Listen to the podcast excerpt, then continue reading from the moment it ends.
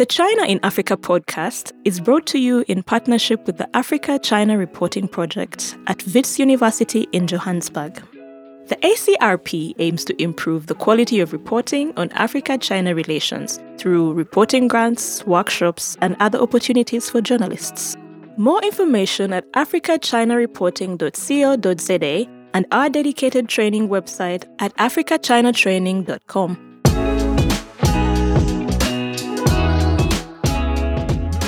Happy New Year, everyone, and welcome to the 12th season of our humble little podcast, the China and Africa podcast. I'm Eric Olander, and as always, I'm joined by Cobus Van Staden, the senior China Africa researcher at the South African Institute of International Affairs in Johannesburg, South Africa. A happy New Year to you, Cobus, and uh, welcome again to our 12th season together. Can you believe it? We've made it this far from 2010 all the way to 2022. Unbelievable. It's wild. Yeah. Thanks so much. Happy New Year. Before we get started today, I want to welcome all of our new Patreon members John, Carrie, Lynn, so many more. It's great to have you part of the community. Everyone, by the way, in our Patreon community gets our weekly digest, plus regular news updates and our Zoom calls that we've been doing with folks around the world. It's great to have these fantastic conversations with so many smart people. We've been really enjoying this. If you want to join and support our show, head over to patreon.com slash China Africa Project. Cobus, as you're no doubt fully aware, the day after Christmas this year, Anglican Archbishop Desmond Tutu passed away at 90 years old. Now, a lot of our younger listeners may not be familiar with who he was and why his passing was so important. Tutu was among the last of the giants of the anti apartheid movement in South Africa that brought an end to white minority rule there. Uh, that was back in the early to mid 90s, a period that kind of started in the early 90s and went to 1994. He was a Nobel Prize winner, the first black Archbishop of Cape Town. He led the Truth and Reconciliation Commission that became a model for the world in post conflict stabilization.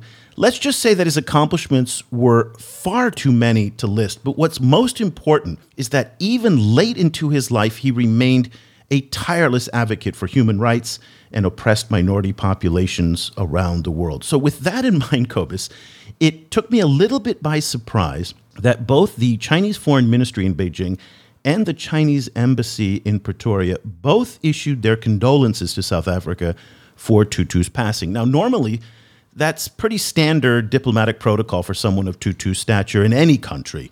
But Tutu was a long-time outspoken critic of China's, particularly on the sensitive issue of Tibet. In fact, for much of the past 20 or so years, he developed a very close and very public relationship with Tibetan spiritual leader the Dalai Lama.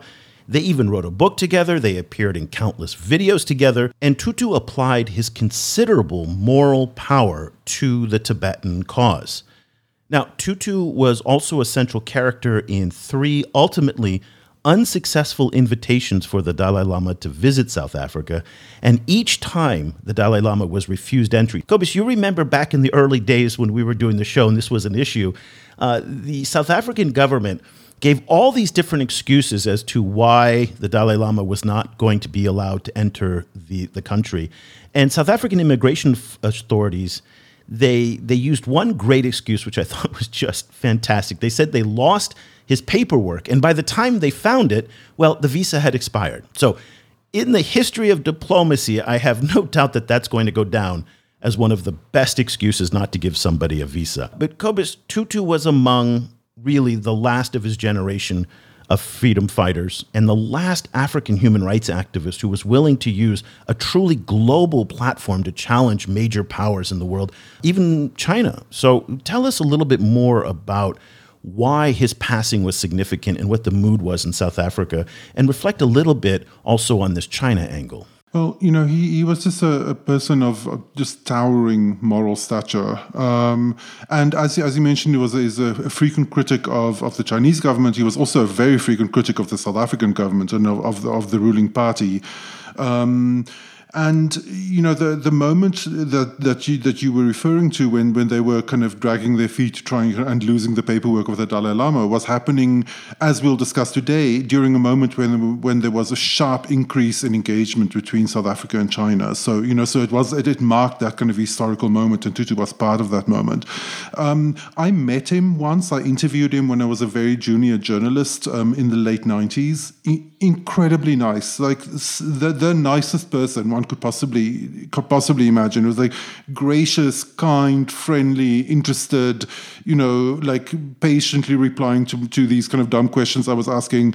Yeah, he, he was he was just just a monumental person. He was an incredibly nice person, and really, it's a really really massive loss for for, for South Africa and for the world. Well, thinking about Desmond Tutu and his passing, as well as China South Africa relations, it brought me back to a conversation you and I were having a few weeks ago when we were talking to the journalist from Bloomberg about the DR Congo. And I mentioned that I felt that the DRC was the most consequential relationship that China has in Africa today. You challenged me on that and said, you know, wait a minute, South Africa remains the most important relationship in a much more comprehensive way when we think about the vast size of the ethnic Chinese population, the corporate importance that South Africa plays. It's the gateway for uh, so much of the trade that China does with Africa. All of Southern Africa goes through the port of Durban. There's a big manufacturing hub, there's a big military security relationship. The ANC and the CCP uh, have a very close relationship. So when we start adding up the different facets of China South Africa relations, I think I'm going to correct myself and agree with you on the fact that China South Africa relations do, in fact, remain the most consequential of Beijing's engagement in the entire African continent. So, with that in mind, we thought it would be a good idea to start our first show of 2022 looking at China South Africa relations. And for that, really, I'm just, I've been excited for weeks to have this conversation with uh, Phiwokuhle Mnyandu, who is a lecturer in the Africa Studies Department and the Department of World Languages at Howard University in Washington, D.C.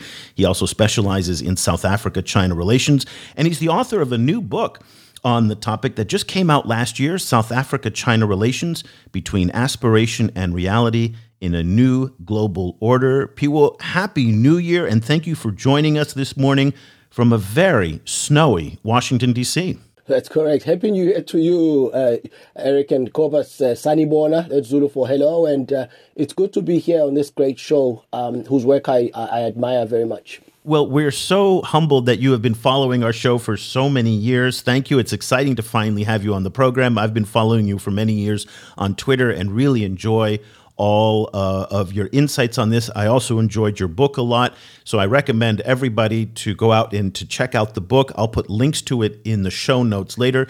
Uh, before we get into the politics between China and South Africa and some of the themes that you raise in the book, uh, I'd like you to reflect a little bit as a South African on Desmond Tutu's passing and any insights that you might have on this relationship between Tutu and the Dalai Lama and his relationship with China. Yes, uh, uh, as a as someone who grew up under apartheid, you know, and I I, I saw uh, I saw it fall.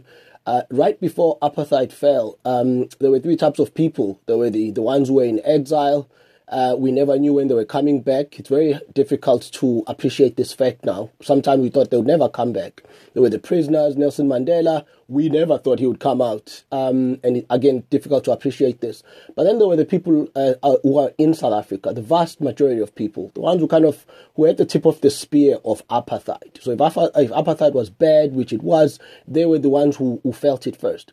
Uh, and there was one figure uh, whose, whose presence is immutable in this majority um, of the body of a politic of South Africa. That's uh, Archbishop Desmond Tutu. And so this is a person who, if um, if, if there were any violations, you'd see him being violated on TV. So you kind of you were left with no doubt that this is a person who's a hero, is a person who's done a lot for, for, for the country. And more so then, as we saw apartheid disappear, and then we saw we just were left to contend with the new South Africa. Guess what? As, as Cobus has said, rightly so, he turned around and said, "You guys are corrupt in this government. You don't do. You're not uh, working for your people. You're going to be worse than apartheid." And so he was a voice of reason, a consistent one throughout his life. And so uh, we say hamba kahle. That uh, you know, hamba kakuhle, let's Xhosa for farewell, and a very, very well lived life for this South African at least. Yeah, just also yeah, th- completely, completely kind of co-signing and, and echoing um, these these sentiments. Um, I was wondering what you what you made of of the the, the issue that Eric raised um, about the the Chinese embassy, you know, kind of not not kind of like missing the opportunity to also kind of express their condolences. I thought it would just it it you know kind of it would just look so small of them to not express condolences that they probably decided oh whatever you know and and they just kind of move you know kind of went with it. Like what did you make of it? The Chinese diplomacy in South Africa has matured a lot from the time when the Dalai Lama was last in South Africa in 1996. Remember, he's in, in 1996. South Africa has no, well, at least by law, um, de jure, has no formal relations with, with the with the PRC. And the Dalai Lama shows up, which antagonized uh, the PRC, and um, and so the friendship between the Dalai Lama and Archbishop Tutu it, it was through it was during those times that, you know, and it was at the urging of, uh, of, of Archbishop Tutu for the Dalai Lama to show up. So since then, kind of the, the subsequent episodes of kind of the Dalai Lama not being able to come to South Africa and kind of this kind of China was always tended to be seen as smarting from all these episodes and, and, and the South African government always inept at these things explaining itself. It was always found wanting. And so the Chinese were kind of clumsy in, in, in how they, in the statements, they were kind of reminiscent of these 1996, 97 kind of brinkmanship times when the PRC was really looking to have South Africa turn. So I, I thought this was quite a mature uh, re- response from the Chinese. It shows a, a maturing of the diplomacy, uh, I, I, think. So in 1996, that was before formal ties between South Africa and China. The two countries established formal relations in 1998 on January 1st. And in the time of diplomatic engagement between the two countries, the Dalai Lama was refused entry all three times. So it's a little bit confusing. So his visit in 96 was before they had diplomatic relations. You write the book, South Africa China Relations Between Aspiration and Reality in a New Global Order. We talked about at the beginning of the show how both now Cobus and I believe this is the most consequential relationship for China in Africa today. It's been that way for quite some time. It does not show any signs of fading. Why don't you tell us a little bit about some of the key themes in your book and about why this relationship, in your view, as you outlined in the book, is so important? Uh, um, the, the, the book is. thank you for the question. The book is divided into two parts because uh, it's. I wanted to be comprehensive and go from the beginning of kind of when Chinese peoples and African peoples in Southern Africa kind of met. So and then so it's kind of the boring part. The first part is kind of historical, but in this part, I um, I, I, basically the, the, the, relations between uh, South Africa and China uh, have been um, they started first being at, um, allusive where uh, there were just allusion allusions in Chinese stories, Chinese history, and we don't have any, of course, African historical account for obvious reasons of not being any written record among the African folks during these times. And this uh, graduated, so to speak, in the 20th century to this uh, attenuated contact where it, uh, contact between the Africans in South Africa and the Chinese people are going to be attenuated by one, colonialism, two, apartheid, and three, the fight against apartheid or the fight, the, generally the fight for independence in Africa. And these are going to always exert certain pressures on these relations. And then uh, uh, later on, another attenuation then is going to be, you know, uh, South Africa is what I call the developmental imperative. South Africa wanting to, you know, have economic growth so that it can, you know, get rid of inequality, which is the highest in the world, Gini coefficient of 63 and you know unemployment of 34 you know amongst the youth 60% so these imperatives then um, I, argue they attenuate uh, uh, quite significantly the relationship uh, that China, the state, has with the state of South Africa. You make the point in the book, and that, that I found very interesting, that South Africa, to a certain extent, d- defined itself as a developmental state, um, and, and, you know, kind of, and and now, of course, in South Africa, the the, the fact that that after more than two decades of, of rule, there hasn't been significant development is now also this kind of big referendum against the current government. And of course, China is one of the OG developmental states. You know, kind of one of one of the develop, developmental states that ever that all of the other states kind of look to for development. So I was wondering, you know, kind of like what you make of the contrast between these two tra- development trajectories, even as the two countries themselves were, you know, kind of grew closer and closer. And yeah, like what what, what are some why is it, why has South African development stalled? South African development has stalled because, uh, largely, I would say, because of state um, incompetence. Um, the, the, the, the, South African state, because uh, one of the the father of kind of the developmental states, Chalmers Johnson, had mentioned four uh, things that you must have for, for you to have a developmental state, and one of them was a talented bureaucracy, and uh, another one was bureaucratic latitude. Another one was then having pilot programs. Uh, and so, if I, the first one, you know, a talented bureaucracy, ta- for the talented bureaucracy to be effective in effecting your developmental policies, it must there must be meritocracy. And in South Africa, because of what uh, South Africans know as um, deploy, what, deployed policy, where the ruling party basically chooses amongst a category of its cadres who's going to basically man um, uh, uh, the um, the government offices. Some of them are very critical and consequential government offices, and so you find that there is a lag then in competence because political um, allegiance comes before merit. merit. And I identify this then as the biggest Achilles heel in South Africa's uh, quest to a developmental state, rhetoric notwithstanding. So you hear a lot, uh, Escobus, you have actually uh, talked um, earlier when you're asking the question, a lot of talk from the from the South Africans, developmental state, developmental state, the National Developmental Plan. I think it mentions developmental 25 times but you hardly find any concrete, measurable plan along with this developmentalism. So I identify this then as as uh, what I call narrative dissonance. That uh, the South African state talks about developmental state that it, it would like. It even points to China among others, but it, it is quite far from achieving it. It does point to China in many ways, and there is seems to be some desire in South Africa to model their political system in part on the way that China has established its own political system by having the party above the state. So in China, the Communist Party is supreme, in fact, above the state. Now, that's something that I think for a lot of people in Europe or the United States, the government supersedes the party but not in China.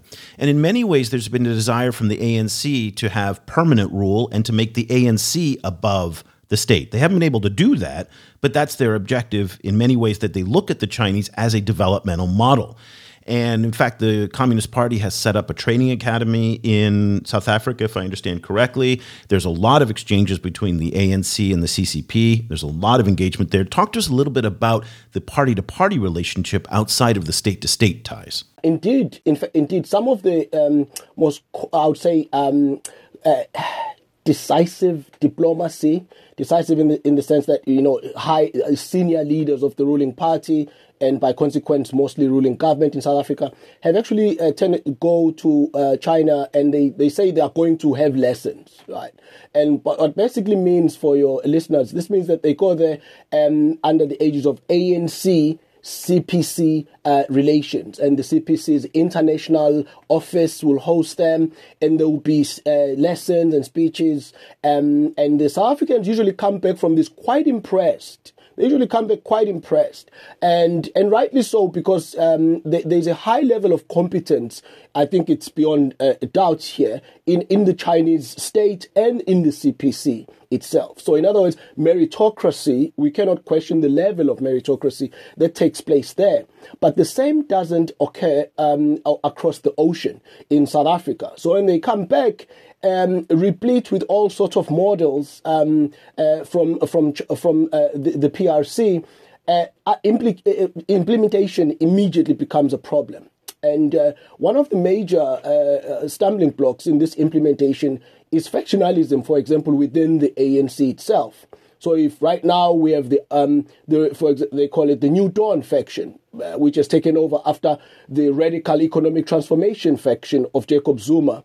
So whenever like a, in like in typical African uh, politics, unfortunately, you find that when the new when the new administration, in this case in the ANC, comes, it will always see something the the, the past administration did with a with a very dim view. And so, whatever model they may have learned on kind of uh, on some of these things, it will always come be found wanting thanks to factionalism within the ANC. And that's one of the biggest stumbling blocks. And another one I would say is actually South Africa is not China in its in, in its uh, politics.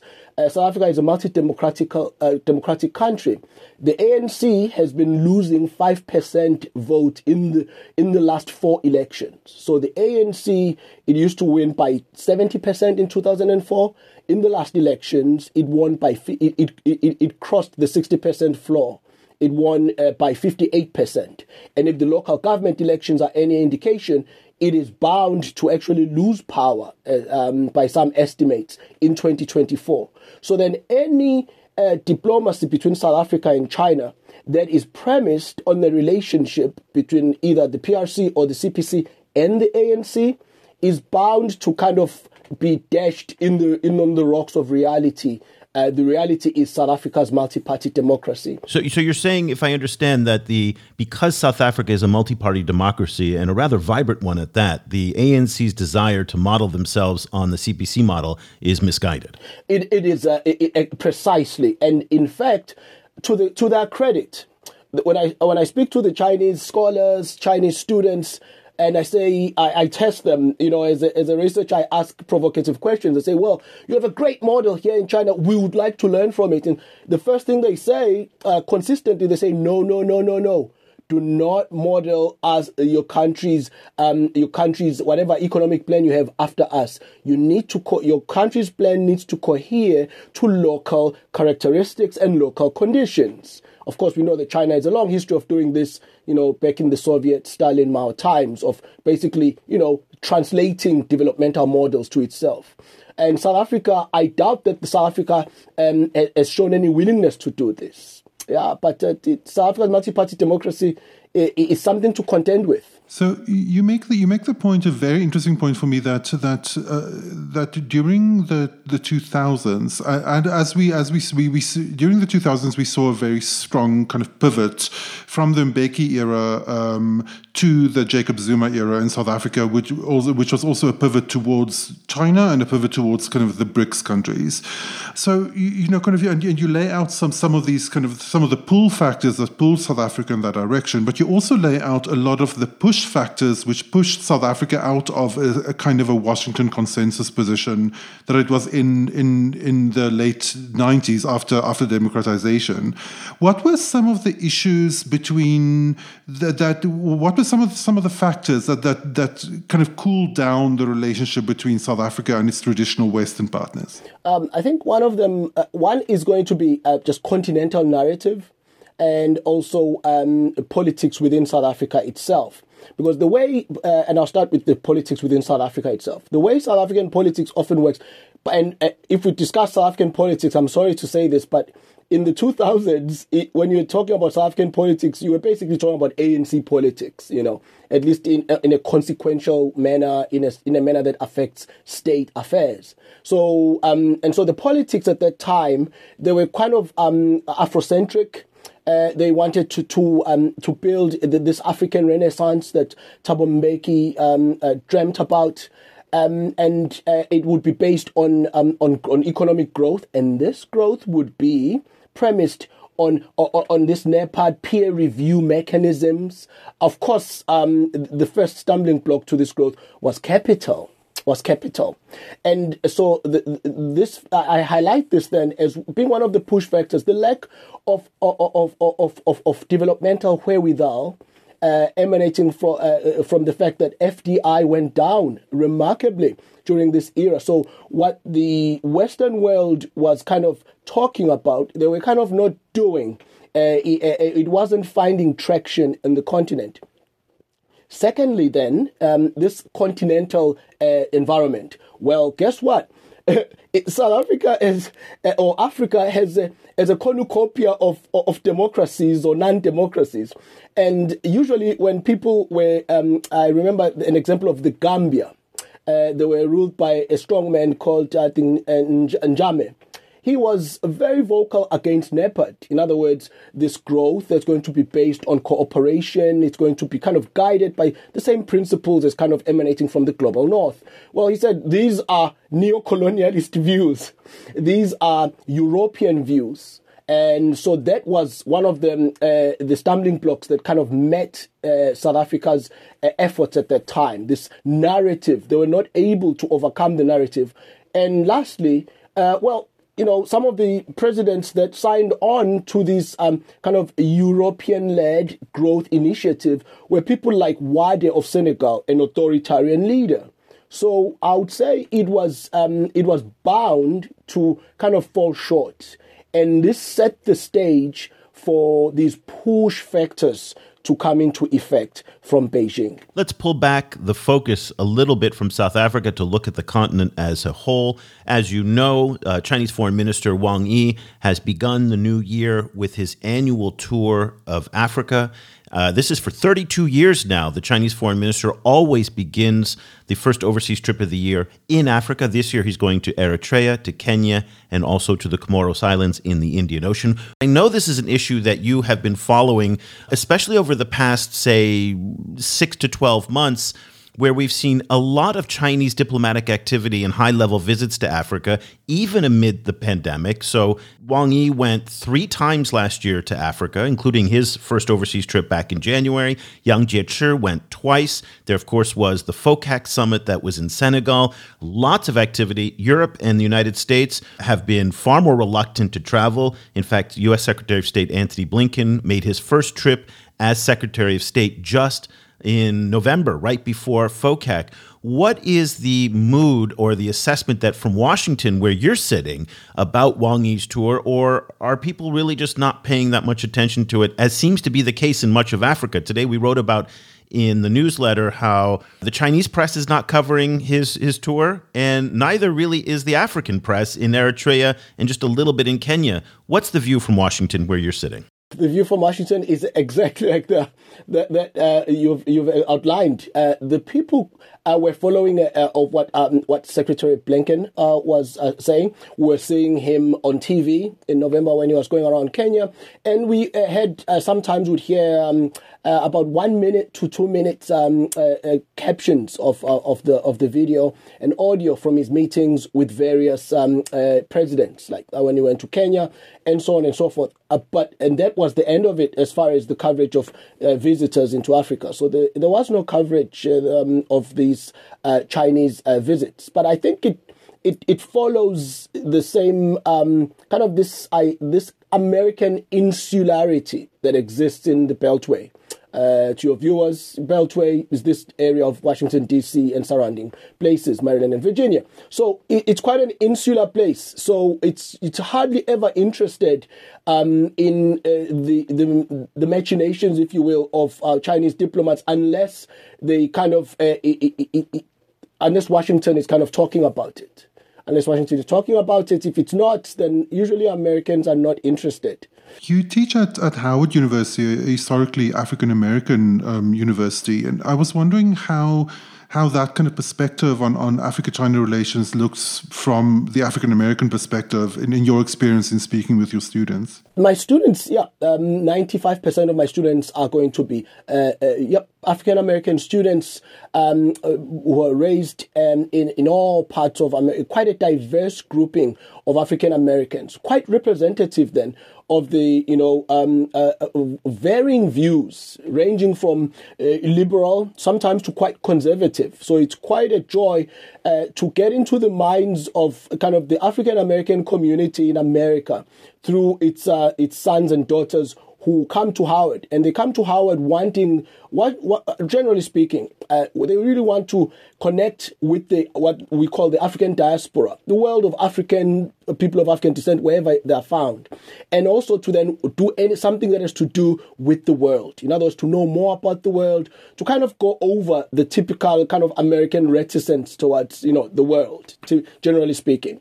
And so what they do then immediately, they latch on to this idea of um, that Africa is weak because it's not united. And so Africa needs to be united and usually a, a, kind of some form of African unity is going to is going to is the only way really for Africa to do a lot of things. And many people have come over the years to divide Africa. So they'll usually talk about Europeans and so on and so forth. And where they, and then they'll end with and now China. So, so there's a lot of um, demystifying that I have to do to kind of qualify these the China-Africa relations, and you know, without you know, uh, without um, devaluing the students' perspective, because these perspectives matter. So they usually follow the general um, kind of view until they learn more. But there's a very different perspective that African Americans bring to the conversation than, say, the political discourse in Washington that just suspects China uh, anywhere in the world.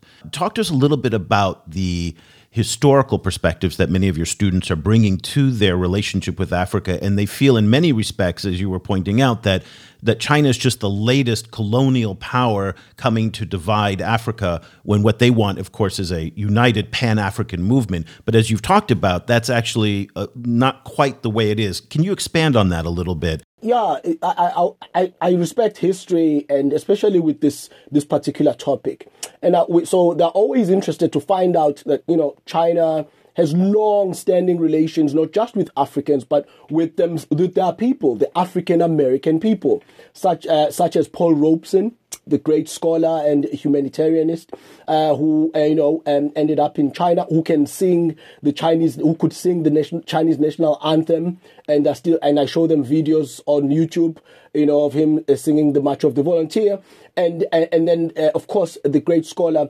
W. E. B. Du Bois, the first African American to get a PhD at Harvard, a great scholar who who is going to be dejected in America, kind of in, in McCarthy America. And he's going to be, um, he's going to have his passport rejected. The Chinese will give him the passport to travel. He's going to end up in Ghana, where many of my students like going to trace their roots uh, and, and other primordial reasons. And so he's going to die there and his house, he's buried there in his house. And students immediately become interested then in the richness of the relations that Chinese people or China have had with uh, African people in Africa and in the diaspora. However, then, I'm always quick then to qualify that present day Africa is not a monolith. Um, there are some very bad countries in Africa or badly run countries. And so um, the idea then that China will come and meet or have relations with one Africa you know, we must disabuse ourselves of, you know. And so that usually begins a conversation and it starts off a whole bunch of research questions for the students. And uh, uh it's usually a, a start to a good thing. You know, kind of in, in your time in, in Washington, um, have you how how have you seen the, the, the discourse in relation to, to China and Africa changing? You know, kind of over the time that we've covering that we've been covering the issue, we've seen, for example, a kind of a, a, a strong uptake of the the China, like of of commentary, frequently very kind of misguided kind of commentaries on um, on China Africa relations by the right wing media. So you know, kind of we see you, you, you like during the time that I've been covering it, I saw the first time that it became a kind of Fox News talking point, and then several times after.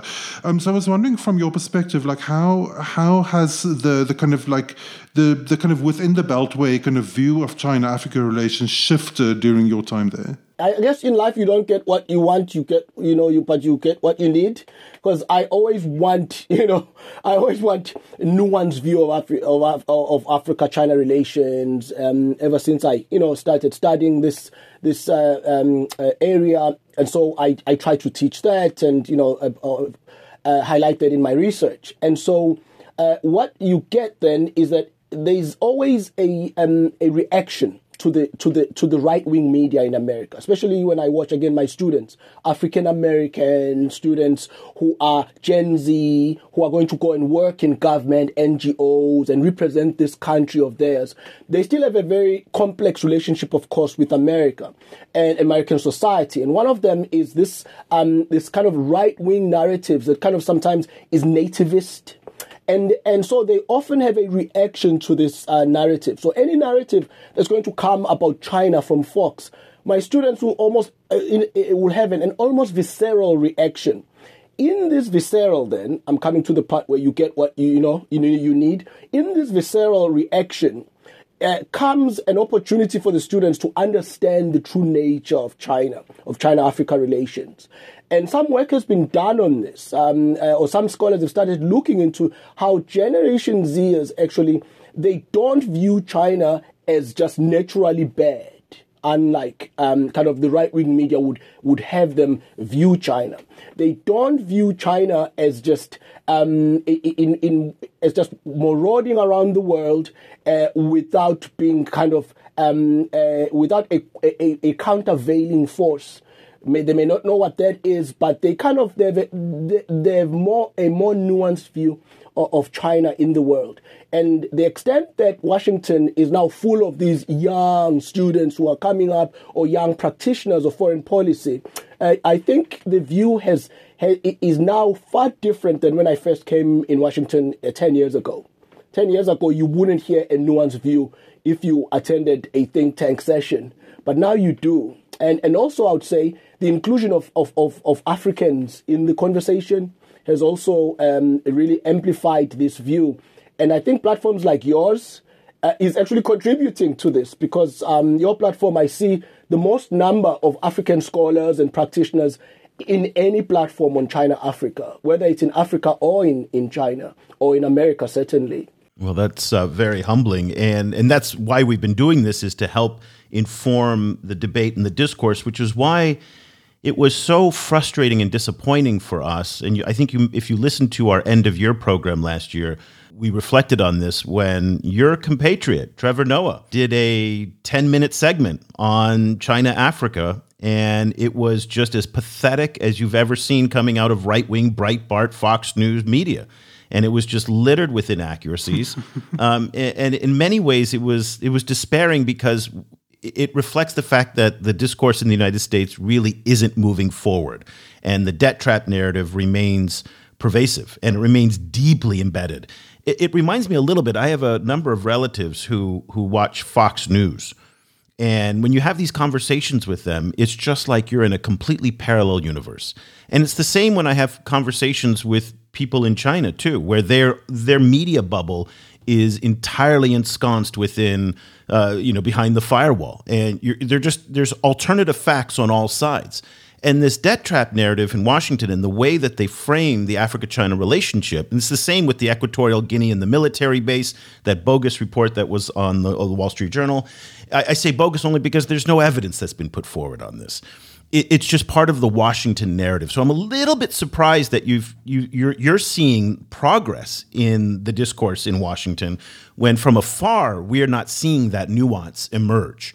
So I guess I'm taking some hope from you, but I'd like to get your take on on the popular discourse, like from Trevor Noah, what you saw, and then where do your students end up? You start with them probably thinking that there are that China's the colonial power, China is uh, seizing assets, China's building military bases, is importing workers, all of the usual uh, stereotypes that have been disproven by academics and scholars and the community you speak of, but doesn't make it into the more uh, mainstream debate. Where do they end up at the end of your course? Yeah, I think uh, where they end up is the same um, with kind of the other kind of younger Gen Z practitioners uh, who may have a nuanced view about China, but where, the way they end up actually, unfortunately, um, without being over optimistic here, is actually they do end up, as you've said, kind of um, paying abeyance to this uh, to, to, to what still is a dominant narrative of China because they do want to work. They do want to go into a certain government agency and work.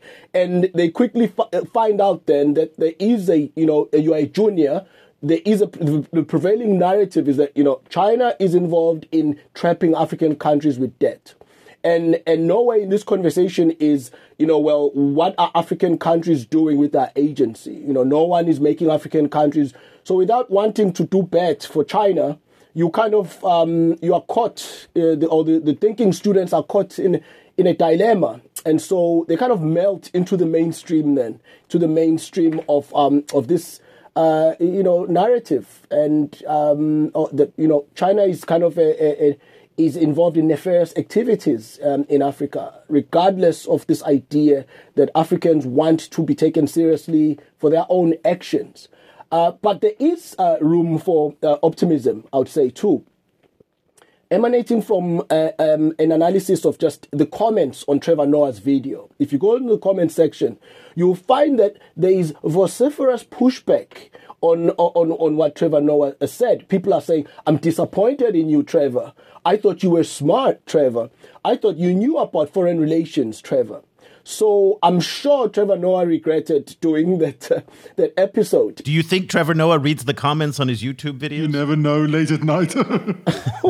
That's a great question. Maybe I don't know. I, I hope that he got that message. We don't need him to read them. Uh, we just need the people who would like to know better to read them. Bring the conversation back uh, slightly to South Africa. You know, you, you, you make the point that that in, in the late 2000s, um, there was this, this moment where where the where South Africa, together with with the the other kind of BRICS countries, were kind of moving away from from traditional kind of governments clubs like the G8, um, and you know, and, and the kind of launching of the BRICS with with South Africa, you know, was was seen as this kind of momentous moment, this kind of shift, you know, in the international order. Um, where do you see the BRICS grouping now, and where do you see it in like ten years? You know, kind of do do do you, you know is there still some kind of juice left in, in that particular in, in that particular group? Oh, that's a great question, Cobus, a very difficult question. Ah, because um, the, I, I, I, maybe I'll be straightforward. The, the heydays and the great merriment of BRICS was indeed during the Jacob Zuma presidency. You know, um, you, you, remember some of the push factors again. You know, after the 2007, 2000, all to all the way to 2009. You know, um, uh, uh, financial downturn, a Great Recession, whatever we call it. Uh, the Chinese uh, demand for South African exports actually rescued the South African economy. And this was a turning point. I identified this in my book for South Africa to turn away from the kind of Mbeki was kind of measured because he he always harbored dreams of African grandeur and renaissance and big things about Africa, African solutions. But they, he lacked capital. And so he was kind of reticent to many Beijing centric initiatives, including BRICS itself. Um, well, and FOCAC uh, to, to, some extent, if you judge uh, by who, which high level or low level ministers South Africa sent. But with Jacob Zuma decidedly turning towards BRICS, um, you you saw this kind of a crescendo of activity, and but I would say I identify the changing of the guards in Brazil with the in, uh, with Temer. It, funny enough, we're talking about South Africa, but these things have have cause and effect. Uh, during the Obama administration, Temer takes over from Dilma Rousseff.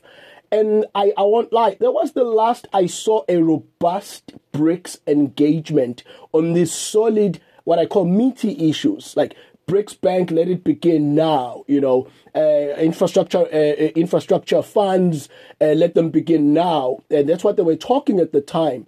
But you saw a lot of slow walking. And I would say also, um, I identify the the complicated relationship between China and India, and and you know, and uh, Prime Minister Modi assuming office in India, and and then South Africa, the complicated relationship then, or, or um, the Zuma being thrown out of power by the ANC, and then um, the new dawn coming in Ramaphosa, who he who uh, quickly recognized that there is an immutability to South Africa's close relations with China.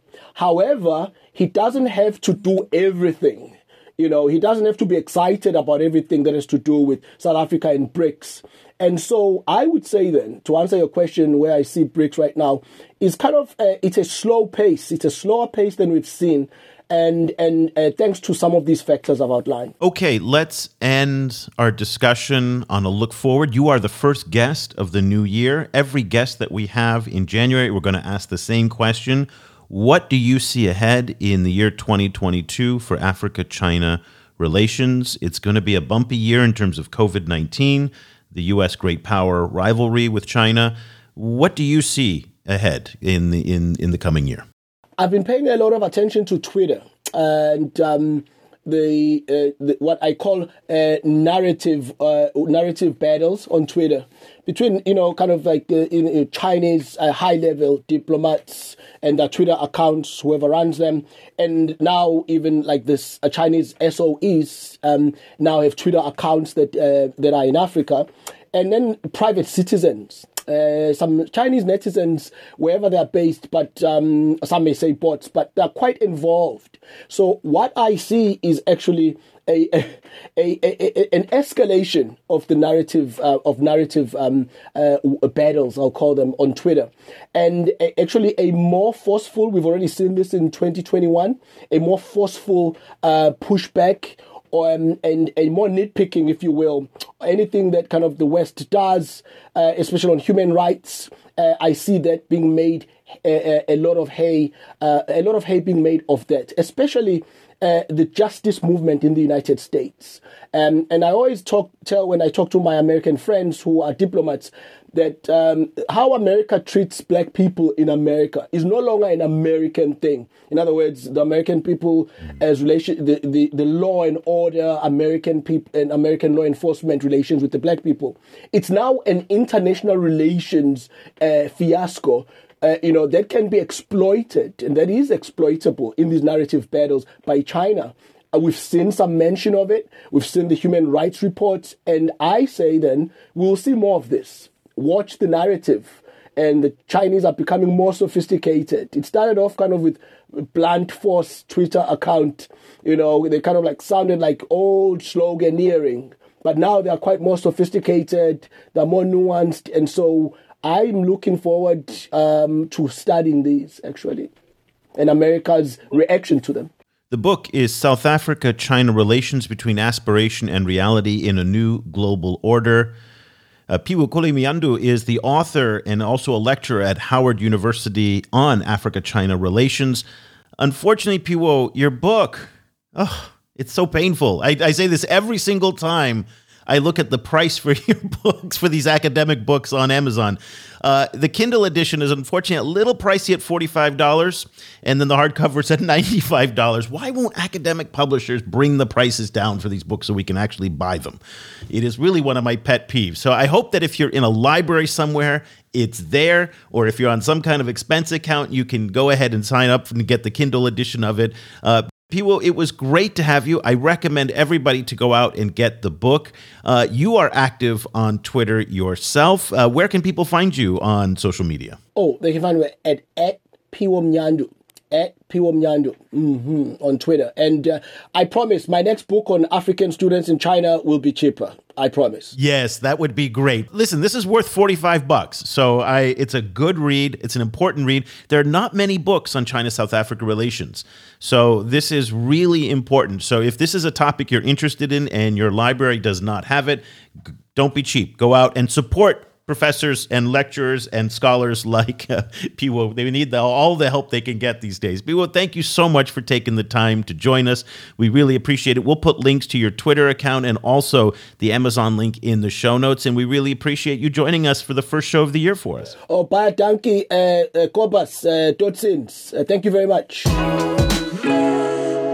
I'm so glad that we started the new year with Phiwo to look at China South Africa relations. And it's funny because he downplayed the beginning of his book, which I think is actually more interesting for me than the second half of the book. And the first half, as he talked about, is about this historical relationship. And I think too many people look at the China Africa relationship today as a modern phenomena when we actually, and as he explained in detail in the book, and, and, and other scholars like Yoon Jung Park, uh, who is another one of the amazing China South Africa scholars out there, have detailed quite a bit in their own books, is that the the, the China Africa relationship in South Africa dates back centuries, three, three, at least 300 years.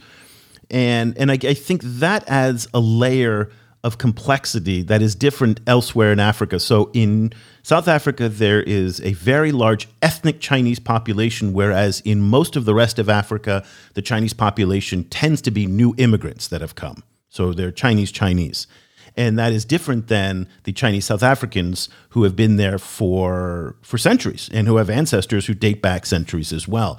That to me is so fascinating because what ends up happening is that when we talk about the Chinese in Africa, and I put air quotes on, which you can't see, but when you talk about the Chinese in Africa, it folds everybody up into one little bundle. And that is simply not the case. And what we've heard from other researchers over the years is that as much as half the population of ethnic Chinese in the entire African continent are, in fact, not Chinese immigrants, but native born Africans. So that's a part of this relationship that I think really goes overlooked when people talk about the complexity of the China Africa relationship. Yes, and you know, and, and so this is one of the reasons why South Africa China relationship is, is is so important because it it shows the full complexity of, of the relationship between between the continent and, and China. Um, you know, including, you know, kind of as you say, this this um, ethnically Chinese population in South Africa who because of, of South Africa's crazy history with, you know, an, an extremely kind of racist history, gets caught up in all of these all of these kind of ways that race governs life in, in South Africa in very, very complicated ways. So, for example, um, uh, you, you know the, the scholar Mingwei Huang, um, who we've we've interviewed a few times, um, and who uh, publishes uh, uh, published a, a, chapter in a book that I co-edited that came out two years ago um, about anxiety in Johannesburg, um, and she writes a lot about about that kind of racial anxiety between Chinese employers and, and African employees, for example, in, in you know kind of in South African cities. Um, so it's an incredibly kind of complicated relationship um, and a really important important one to unpack, I think. One of the issues that we've been following over the past six to nine months is there's been a noticeable increase in violent crime against ethnic Chinese in South Africa. Now, let's just to be fair here, there's been an increase in crime in South Africa as a whole.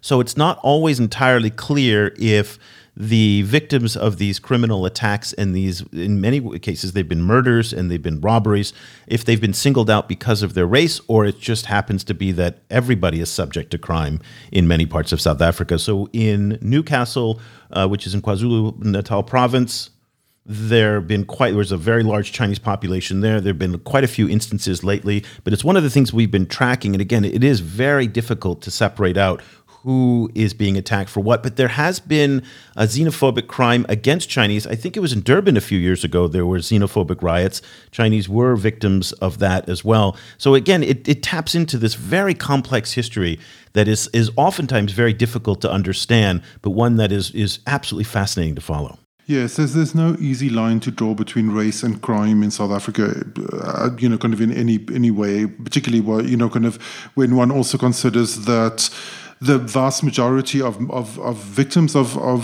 violent crime in South Africa are black, um, and they those those kind of that form of victimhood receives a lot less attention, you know, kind of than than others.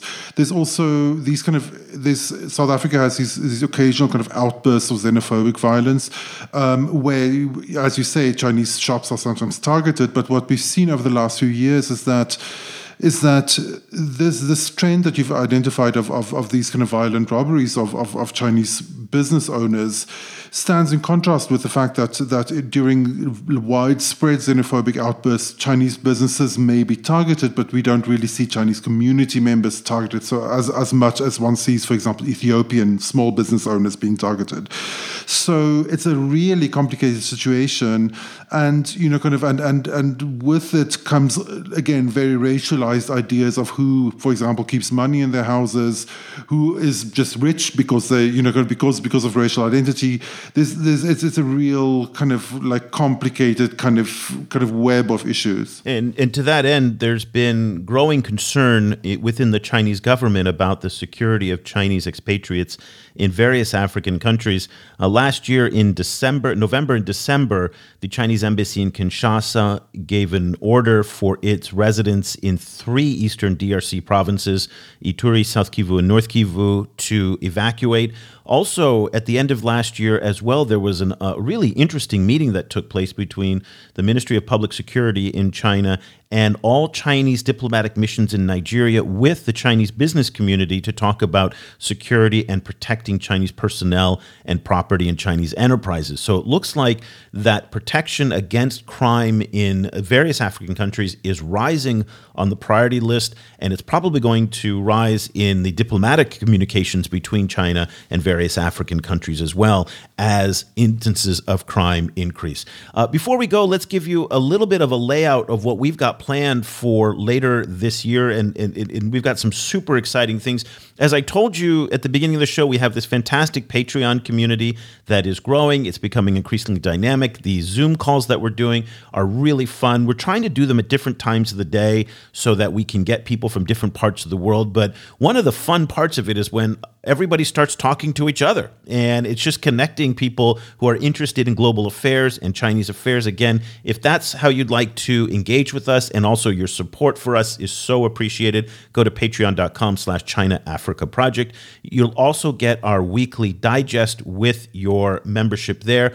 If you would just like the weekly digest and you want to get a subscription to the show, you can do that on our website. And you can also sign up for the daily newsletter that we produce.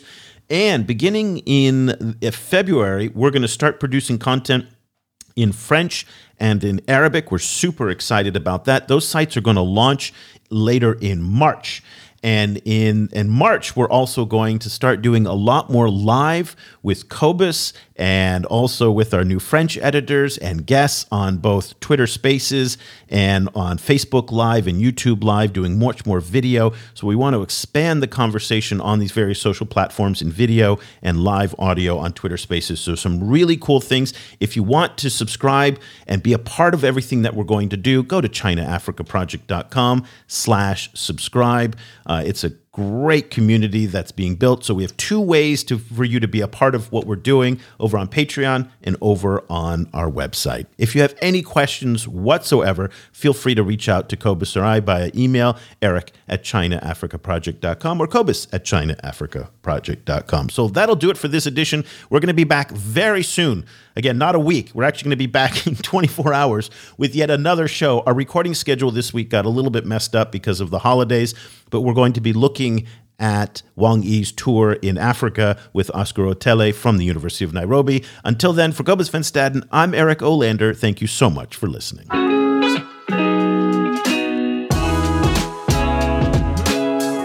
The discussion continues online. Head over to facebook.com slash China Africa Project to share your thoughts on today's show. For more information about the China Africa Project, go to chinaafricaproject.com.